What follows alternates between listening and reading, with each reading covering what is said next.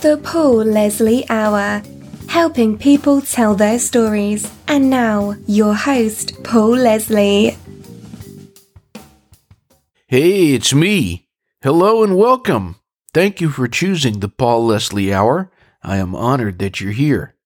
On this episode, we are featuring my interview with the singer Abdul Duke Fakir of the Four Tops. He is a founding member of the Four Tops, one of the most successful vocal groups of all time, who defined the Motown sound of the 1960s. They will forever be known for such evergreen songs as I Can't Help Myself, Sugar Pie Honey Bunch. That's one of those songs everybody knows, listed as one of the 500 greatest songs ever by Rolling Stone magazine. And of course, it's the same old song among so many other songs. The Four Tops have been an active musical group since 1953. Isn't that incredible? I had the chance to see the Four Tops in concert. I absolutely love the great singing groups. I've seen the Four Tops, the Temptations, the Tams, the Platters. I love all of them. Some of those songs, like I Can't Help Myself, Sugar Pie Honey Bunch, they're just everywhere. I mean, you see them in commercials, you see them on television, you hear them on the radio, and then, of course, in keeping with the theme of the last few episodes, it's also featured in the soundtrack of the movie Forrest Gump. I'm going to take you to this interview that I recorded with Duke Fakir of the Four Tops. This was recorded over the telephone and broadcast on the radio. They were appearing in Atlanta, Georgia, and I had the opportunity to talk to him which is something I'll never forget. This interview still gets comments from people all these years later. If you want to support the Paul Leslie Hour in our mission, it's quite simple to do so. Just go to patreon.com slash the Paul Leslie Hour. It would mean a lot if you could help me. All right, folks, as always, let me know what you think. Let's get into the interview. We're welcoming Duke Fakir of the Four Tops a founding member of the vocal group, here on the Paul Leslie Hour. Thanks so much for joining us. Tell us, where does your story begin? I was born in Detroit. My mother was born in Sparta, Georgia, and she moved to Detroit, and we have a lot of relatives that came from Sparta and moved into Atlanta. Growing up in Detroit was, well, you know, it, believe it or not, it was fun.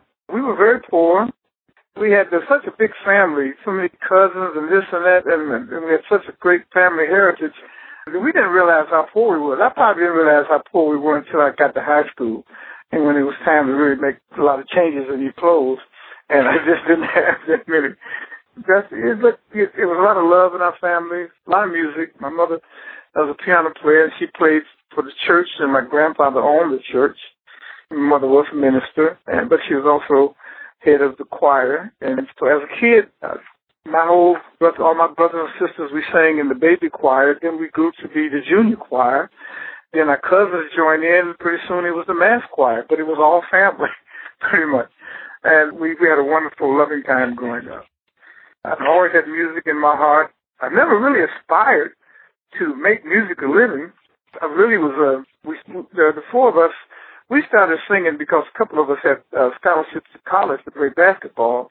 But we graduated in January of 1954 from two different high schools, but we were friends and we had started singing around town. And uh, one guy said he could get us some jobs working. So we said, wow, if we can work during the summer, we can make enough money to really go to school properly. Maybe we need buy a car and and get down there. We both had a scholarship to the same college, by the way, which was uh, in, in Ohio, Central State in Ohio. So we started singing. Our first professional job on stage, which I'll never forget, was in Flint, Michigan, about 60 miles north of Detroit. Uh, once we hit that stage and we performed, we knew then that this is what we wanted to do for life. And we made that uh, we made that agreement and we made that pact, and we worked very hard at it. And we were very fortunate because we had one guy in the group who had a great musical ear, and we learned all kind of different harmonies. We had a great blend. We had a natural blend. It was like we just put together our voices.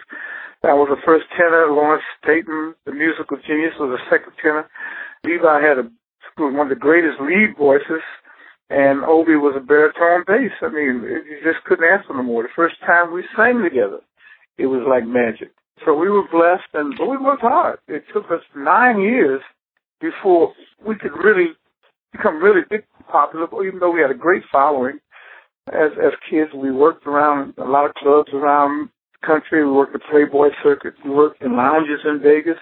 We worked on production shows like Larry Steele Production, the Idlewild Revue. We did all kind of things. We were very fortunate. We were even on Broadway for a week.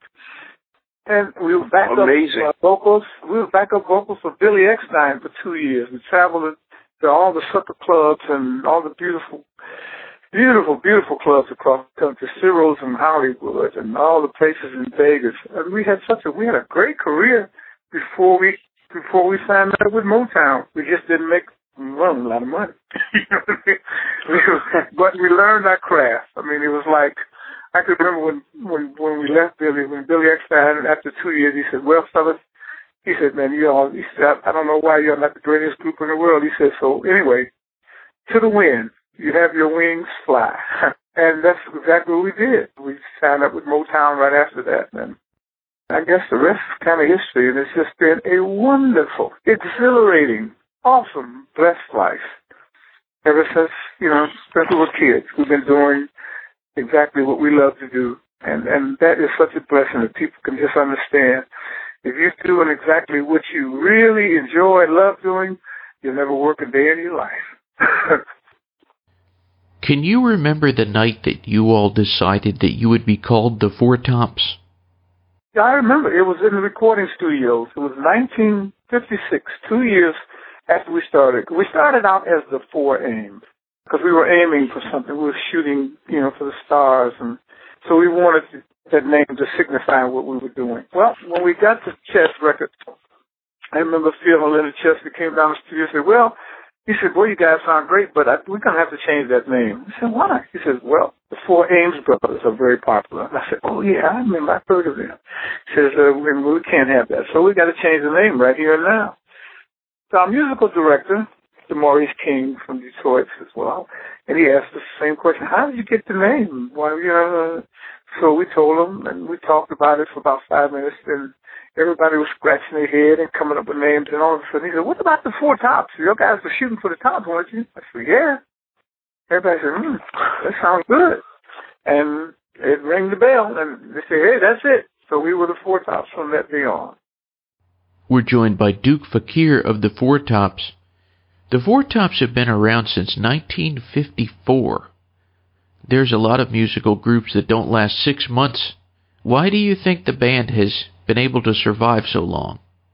Because this is what we wanted to do as a lifetime career. When we were kids, we realized that we, we felt like we were talented enough to make it in this business as a career. So we dedicated our life to be making it a career. We learned all we could. We hustled around. We make we tried to make sure we did all the right things. We learned how to dress correctly. We learned how to sing all the different types of songs so that we could work all the different places, which was, which to us, in, in our estimation back then, would give us longevity.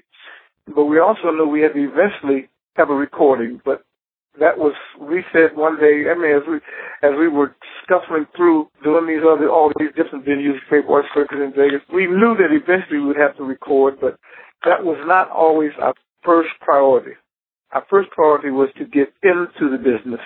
We, you know, we did we went at it as just we wanted to make it a lifetime career, and we made that commitment, and that's all everybody wanted to do. Levi never wanted to do anything other than sing with the Four Tops. He had many offers to go by himself and, and do his personal thing. Said, nope.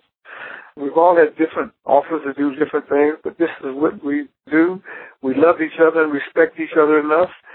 We loved our families. We realized we were all taking care of each other's families. Our families grew up together. So it was, it was our store. It was our family store that we were running. And that's the way it has been and that's the way it, it will be and it, and it still exists the same way. Do you have a favorite song that the Four Tops recorded? Yes, I do. I have two different types. Uh, Baby, I Need Your Loving is probably my all-time favorite. Maybe because it was the very first song, very first hit. but it was also the song that allowed me to retire my mother from scrubbing floors and, and to buy her the home that she always wanted for herself. And and then it's our opening song. It's a song that people love to sing, and I I just love singing it. And my second best is MacArthur Park. For some reason, that song, whoever sings it, brings a tear to my heart and my eyes. I mean, it's it's it's as though somewhere in life I left something out in the rain, and I or I left somebody out in the rain that I should have with me, but I can't think of who it is because I've got with me who I need and who I love. So I hmm. can't think of what it is, but it it, it affects me in, in such a way. It, it just makes it, it brings tears to my eyes every time. This song, whether we sing it, which we did record it as well, whether someone else sings it, it's, it's just one of my all-time favorite songs. So many of the Four Top songs were written by a very iconic songwriting trio. You know who I'm talking about. Holland, Dozier, and Holland. Holland, Dozier, and Holland. Yeah. We met them after we came to Motown. When we first came to Motown, Berry Gordy knew us as a very versatile singing group. He did not have a group in his stable that could sing out of the American Songbook or all the standards and stuff. So he wanted us to sing. He asked us to do an album first of, of those kind of songs, which is kind of jazzy, um, the road things, things like Gee, baby, ain't I good to you? How deep is the ocean? You know, all those great songs. Dancing in the dark and you know, just just great Americans from the Great American Songbook. And we did. We recorded probably about 20 something songs. We finished that album. We recorded some with big band, some with a little jazz group, some live in a little jazz Bass Hall. Um, when we finished the album, we all listened to it with Berry, and he said, "Well, it's very good, Jeff." He says, "But the more I listen to it, I realize it's not as commercial as I thought it would be." Okay, we'll put this aside. He said, "There's three writers that I think would come can come up with some good music, good hits songs for you guys. It's called Holland Dozier Holland, and so I'm gonna take you over there to their writing room and you know meet them and." And let's see what they can do for you. Well, he did do that. We became very good friends. We spent a lot of time together, and they start writing some of the greatest songs ever written, as far as I'm concerned, for us, as well as for the Supremes and and for the uh, and for all the old Motown artists, know, like Martha and the Vandellas and Junior Walker, and I mean, they would write songs for everyone. And, but they they had a particular love for the Tops and the Supremes. We were like a family within a family of the Motown family, and, and we had a and they just they were just the greatest. I call them greatest tailors of music.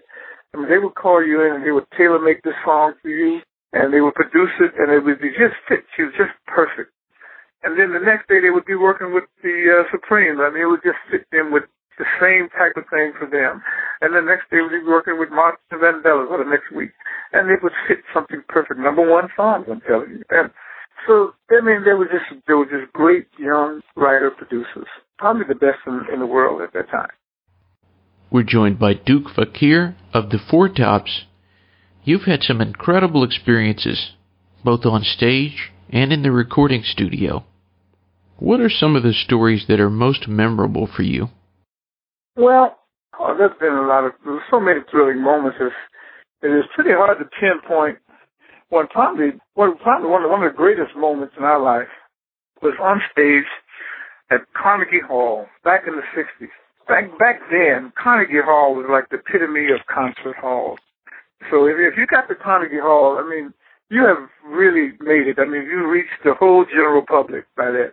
So the first time on stage with like 16 strings and 16 horns, and it was a great big band and great turnout, and probably one of our finest shows that stands out to me as one of the greatest on-stage moments, and which uh, I could elaborate on that eventually. But and we were just so excited, and we probably did one of our best shows ever.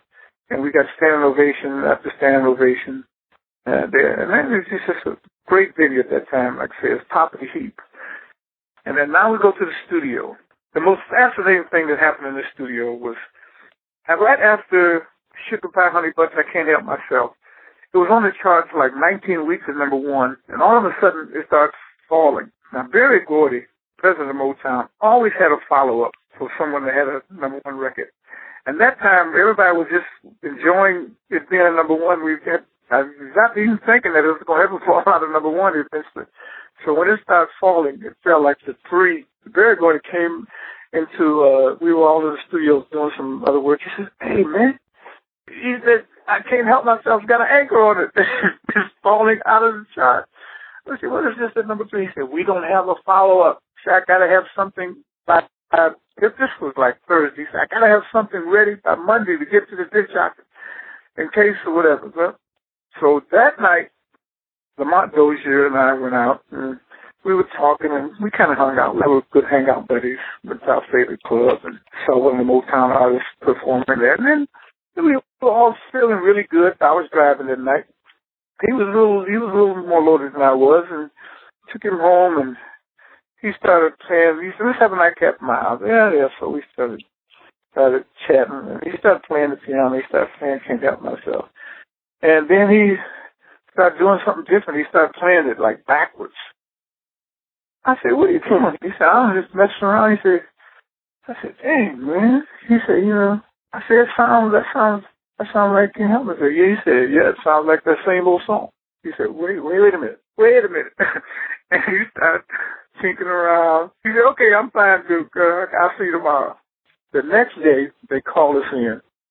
He had talked to his buddy Brian Holland. They, they had cut a track of that song. We went in there, did background. Levi came in that night, did the lead. Saturday, they mixed the song. Sunday, they called us all in to stamp, label stamp the acetate so they could ship them out to disc jockeys. Monday, it was on the radio. That to me was absolutely amazing. And of course, that went to the top five. that's one of the amazing things that happened in this. But the studio was going 24 hours a day, and, and that's just an example of how they could turn out things at, at a given moment. You know, I mean, they were they were just at, at that time of, uh, uh, at that, that that time of Motown's lifespan, everyone was like at the top of their game. The writers were writing extremely well. The producers were producing. I mean, all of them. You know, Norman Whitfield, Stevie Wonder, Marvin Gaye. Everybody was at the top of their heap right around there, 65, 66, 67, 68. The engineers were making the sounds absolutely. They just kept tweaking the machine because they built them themselves. And they kept doing all this. The Funk Brothers were just playing their hearts out. I, I would like to use another word, but I was playing their ass off. And, you know, it was 24 hours. You, you could you could go there at four o'clock in the morning. You could wake up and, go, and somebody would be recording, or three or four of the writing rooms would be filled with writers. There was always something going on, and only because they knew it was it was their time, and everybody was just pushing each other higher and higher, raising the bar better and better, more consistent, more consistent. Pretty soon, instead of waiting to see what the market the record market would be, they actually created the record market at that particular time. They were more or less, the record market was waiting to see what Motown had next, which is really quite a feat. And then across the street from the recording studio, Berry Gordy was grooming these artists to become stars, something that no other record company was doing. He was teaching uh, the girls how to how to dress, how to walk, how to talk. If you needed more music, you, know, you could get any kind of range that you need for your particular act. If you needed someone to help you put your songs together so that the show, your show was exciting. If you needed someone to show you how to make it exciting, whatever you needed, that's what you could get at artist development. And all artists were required to go over there to find out what their needs were and then fulfill those needs. Really an amazing, amazing, wonderful, loving family. Uh, it was like a factory, but it wasn't a factory. It was it was more fun than factory, but it was always something going on. It was always something for you to do. It was always something to make you better. All kind of doors were being opened to you. It was just absolutely amazing.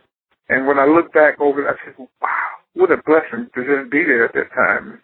And, you know, it's just absolutely amazing how out of those little houses that put together all this wonderful, wonderful talent and all these, you know, just came and it just blossomed. And then, then all of a sudden, here comes this little guy, this little man voice that everybody just could not believe. Little Michael Jackson and the Jackson Five. We could not believe that he had not been here before. When he came in as a little kid singing the way he sang, like a learned, well versed, taught, soulful kid, you, you, we just could not believe that. We couldn't believe it. It just was absolutely amazing. Me and Levi just sat there with our tongues out, said, "Look at this little young guy. Look at this group. Look at these guys." I said, it, "It's amazing." And I mean, this is even after we we lived with Stevie and watched him grow and and watch him do thing. But to see these guys come and little Michael, was absolutely amazing. And it just kept coming. Then after that, it was the Commodores later on, and Rick James. I mean, this was further on after they moved to West Coast, but still, it just kept coming. An, an amazing story, Motown. I'm just, I'm just so glad to be a part of that wonderful family. And what it did also, probably probably one of the greatest things that most of us are really proud of, and that it, it was culturally helped change the world. It really moved into people's homes, and the, the music was our, our music was not getting in there. It was also part of. It seemed like it was part of the part of the movement. Martin Luther King was coming in in the front door. We were seeping in through the windows and cracks in the basement and through the on the television screen, and we were in people's homes where where we hadn't been before, and it was just absolutely amazing how well those two came together uh, and softened the blow for civil rights, and it just kind of opened the door just just a little more with the music as well as Martin Luther King that did his great thing. But we feel like we were also a part of that in, in this moment, to be honest. Amazing stories. What do you like about music? What would I say I like about music? Everything. Music. I won't even tell you what music has done for me, but what I like about music, it, it, takes me places. It takes me someplace sometimes where I need to go, sometimes where I want to go. You know, I, I can listen to music songs that just take you. And that's what I like so much about the music of the 60s, 70s, and 80s. The words, the music. It took you and you felt the words. You felt the music. You felt, and I, even to this day, I can be a little, man, this is a little despondent, I think not truly depressed, but, you know, it's just a lot on my mind. I, I could listen to certain music and it just takes me away from all of that. And it's just absolutely amazing what it does for you, for the show. They say it keeps you young too. I don't, I don't know, but I mean, I still feel like a kid, so may, maybe so. What is your all-time favorite meal? My all-time favorite meal, believe it or not, is beef curry. My father was East Indian, and even though we were separated when I was young, he, he raised us on really well-seasoned food, and beef curry, rice, and rice and curried green beans is probably my all-time favorite meal. I too am a devoted fan of curry. My last question this broadcast will reach people in lots of places around the world. What would you like to say to anyone who's tuned in? Well, there's one thing I'd like to say. I'd like to say for Obie, Levi and Lawrence, the three tops that have gone, one night they came to me, the night before we was burying Levi, and they said, seemed like they said to me, Duke, before you go, would you tell everybody, thank you for all those that came to our concerts, all those that bought a record, all those that even mentioned our name, all those that loaned us money when we were scuffling, all those that helped us out, all those that gave us a ride, all of those that did anything for or with the tops. From each one of us, we'd like to say thank you. Thank you so very much. It's so wonderful to be thankful. And I thank you so much for the music and thank you for this wonderful interview. All right. Thank uh, you, hope sir. I look forward to seeing you. I hope to see you too. Okay, buddy. All right. Take care. The boop bop deep bop a doodly keep bop doodly shop bop a ding a daka. Ooh no, I just get up like a ponton cook it to be a zilla baka some fucking donk on pont goodle on the goodle ba boodle bon. Goodbye.